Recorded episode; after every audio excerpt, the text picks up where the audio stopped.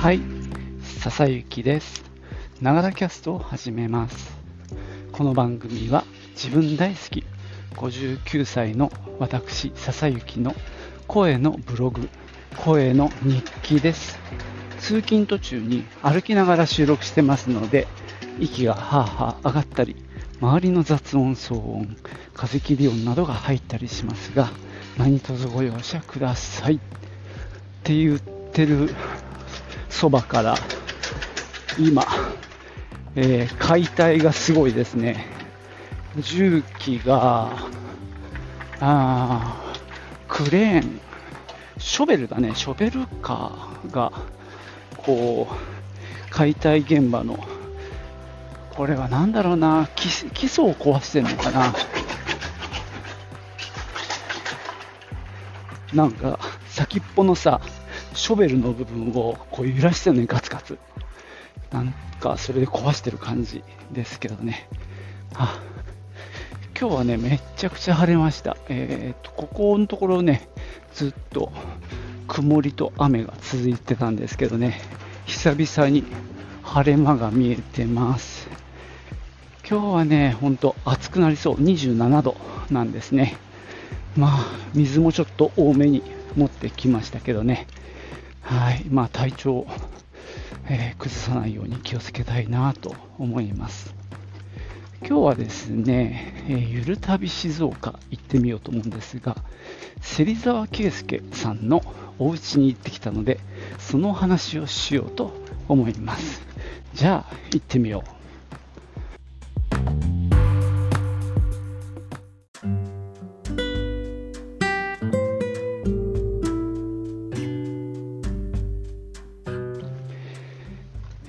芹沢圭介さん、人間国宝で、えーっと、この人の、あ、なんだろう、型染めなんかがね、有名な方ですよね。静岡出身なんですよ。で、民芸運動というべきなのかな。えー僕もそこまで詳しくないんだけど、柳宗悦さんとかね、ああいう流れの中で、あの民芸なんていう雑誌の表紙をね、えー型染めで1年間確かやったりとか、あの結構国際的にも高く評価された方ですね。フランスの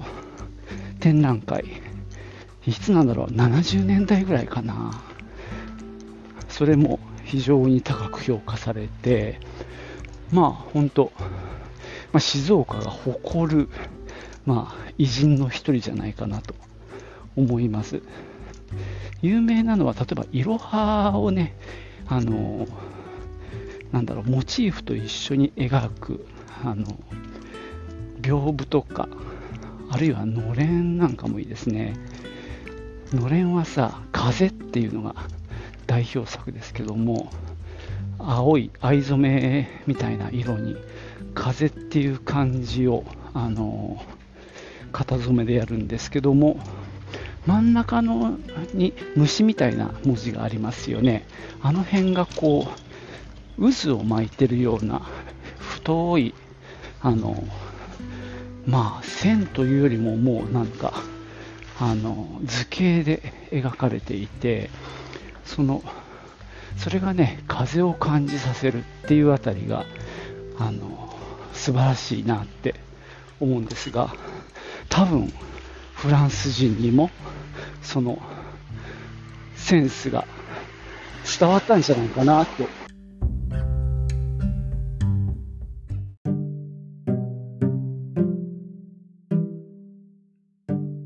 まあそんなね芹沢圭介さん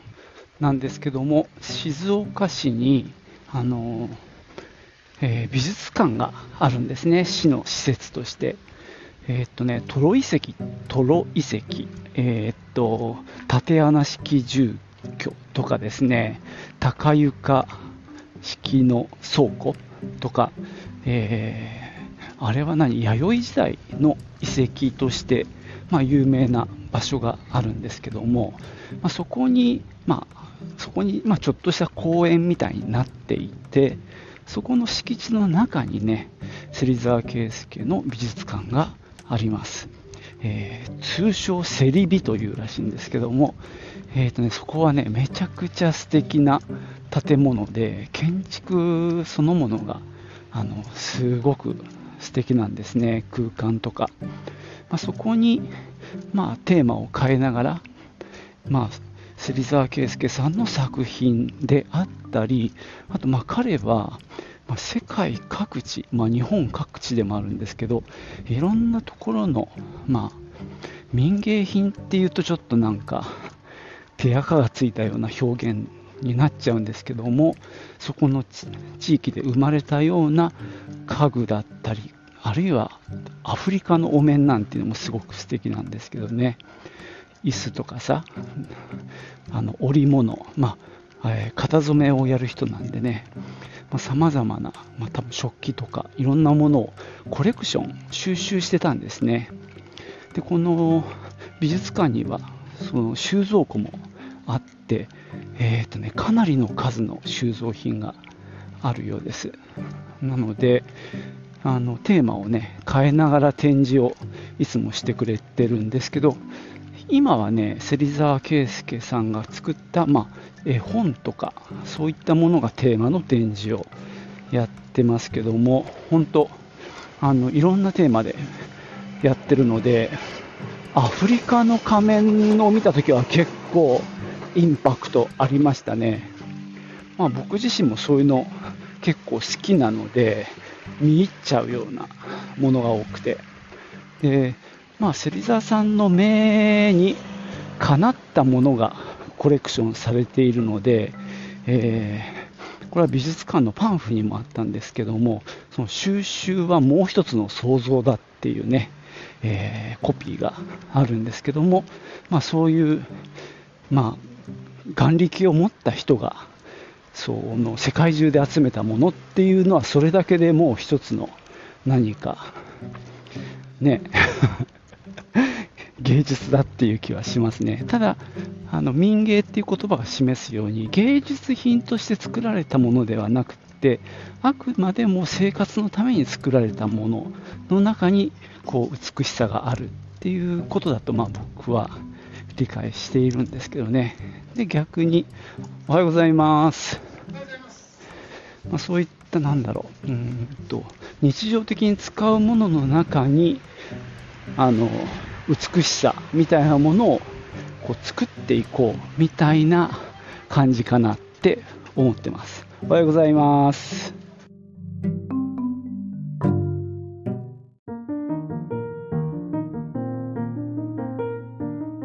さて、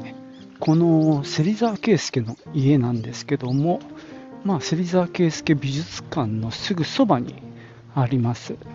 なので、あのー、今まで行ったことなかったんですよね、それにもかかわらず、もうちょっと違う場所にあるとばかり思ってたんですが、めちゃくちゃ近いところにあります。ただね、日曜と祝日しかやってないので、そこはね、ご注意ください。建物はね、総2階にほぼ近いような、あの本当に長方形の建物で、もともと、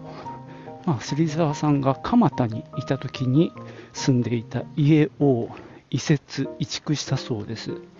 ただその蒲田の時も実はあの宮城県の登米市からあの移築して蒲田にで住んでたようなんですね。すごく気に入ったっていうことでまあ板壁のね蔵なんですよね。でなんちょうどねそのなんだろう、受付の人がそこにいたので、あのいろいろお話聞いたんですけど、2階がね、ちょっとだけ張り出してんのね、そあので、まあ、ベランダみたいっていう言い方ができるかもしれないんだけど、飛び出してるのね、半減、うん、1軒、90もない45センチぐらいとか、そのぐらいちょっとだけで飛び出してて、っていうところがなんか気に入ってたらしいですね、芹沢さんは。1階が1間20畳ぐらいのあの入って玄関のところが土間になっていてであとは1部屋ドーンと板の間になっていて。2階にはねこれ入れないんですよ。あの本当土間のとこから見るしかできないんだけどそこからね調度品や家具を眺めるだけなんですが2階はねあの10畳2間になっているようです。まあ本当南側じゃないけどその縁側の方から覗き見てあと土間の方から見るくらいしかできないんですけどもテーブルやら椅子やら、まあ、全てがねあの芹沢圭介が選びに選んだあのものだなって感じはしますね。あどうなんだろう。例えば朝鮮半島から来たようなものとかあるいはイギリス方面から来たような椅子とかですね、まあ、テーブルとかあとまあ自分が物を書くための机もありましたけどね。まあどれもが何て言うか、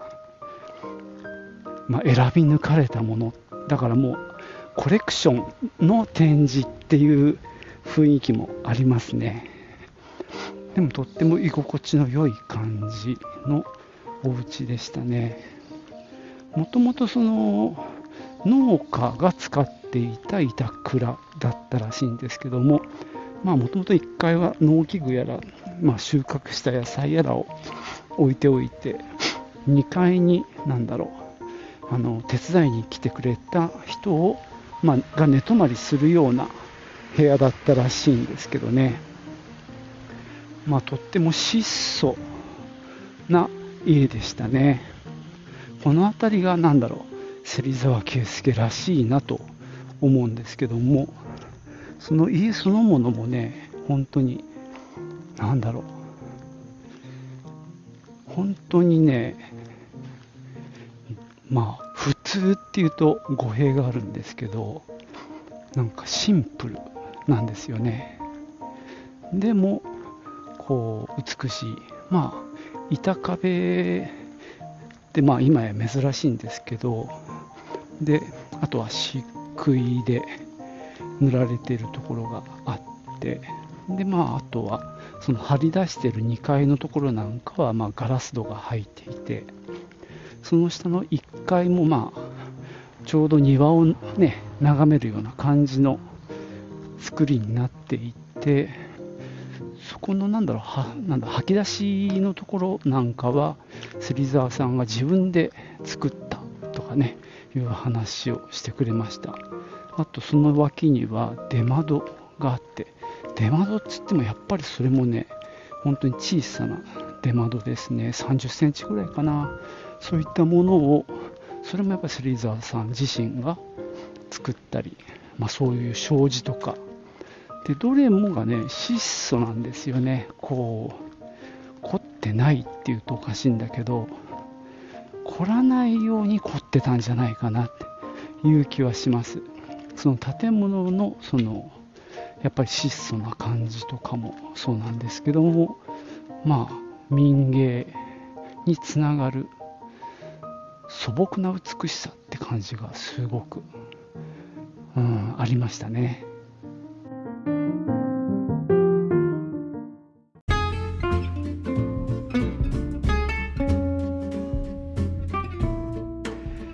はい。そんなわけで今日は、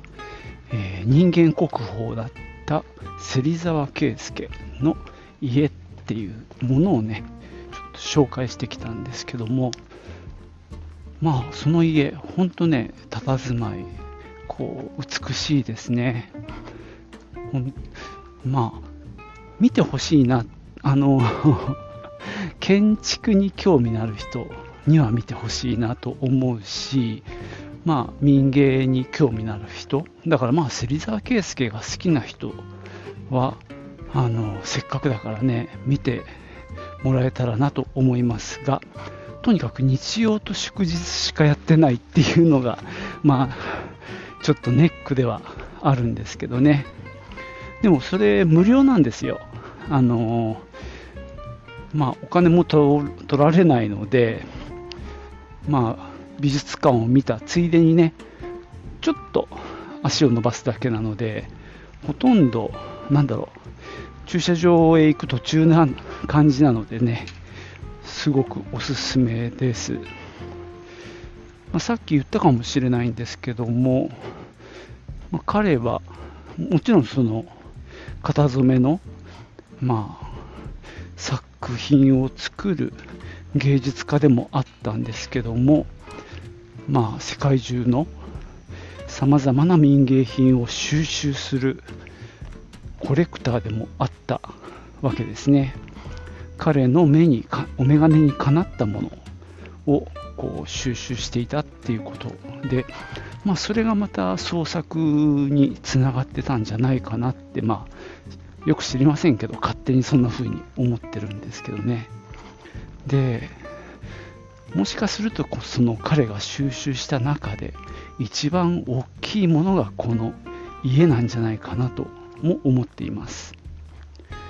やっぱ彼のお眼鏡にかなった家でわざわざ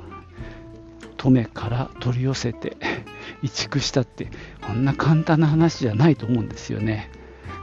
なかなか大変な、まあ、こと思いをして移築したんだと思うんですけどね、まあ、それほどまでに惚れ込んだ家っていうのをぜひ見てほしいなと思います、えー、年に1回だけ、えー、人数限定で中に入れる企画があるらしいんですけどもね。まあチャンスがあったら応募してみたい。うーんいつだったかな。春3月とか